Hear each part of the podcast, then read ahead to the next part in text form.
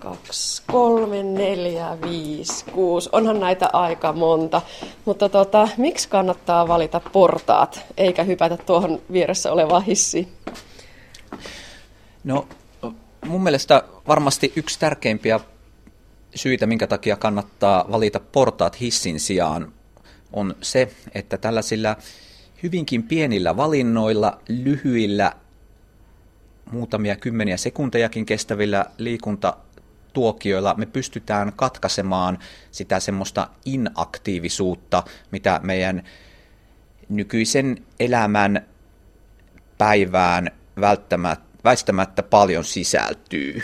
Eli nykyisen tietämyksen mukaan ei riitä oikeastaan ainoastaan se, että me pyritään liikkumaan se minimimäärä viikossa ja päivässä, mitä liikuntasuositukset suosittaa, mutta tärkeää olisi myös pyrkiä välttämään sitä inaktiivisuutta, eli istumista ja oleilua vain.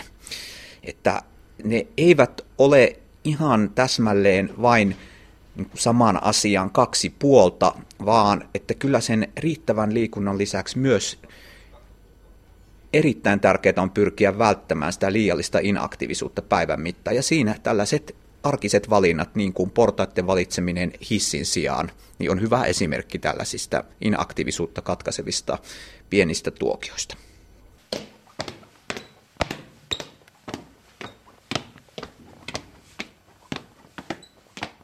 Mennään sitten alaspäin. Tämäkin on varmaan aika yhtä tehokasta. Jotkut laskevat askelia, jotkut laskevat portaita. Mihin olisi hyvä tähdätä per päivä? No ilmeisesti semmoinen askelmittarilla mitattuna noin 10 000 askelta päivässä on semmoinen hyvä tavoite, että sen verran askelia keräämällä niin varmasti kyllä jo tulee se riittävä määrä niitä askelia terveyden kannalta.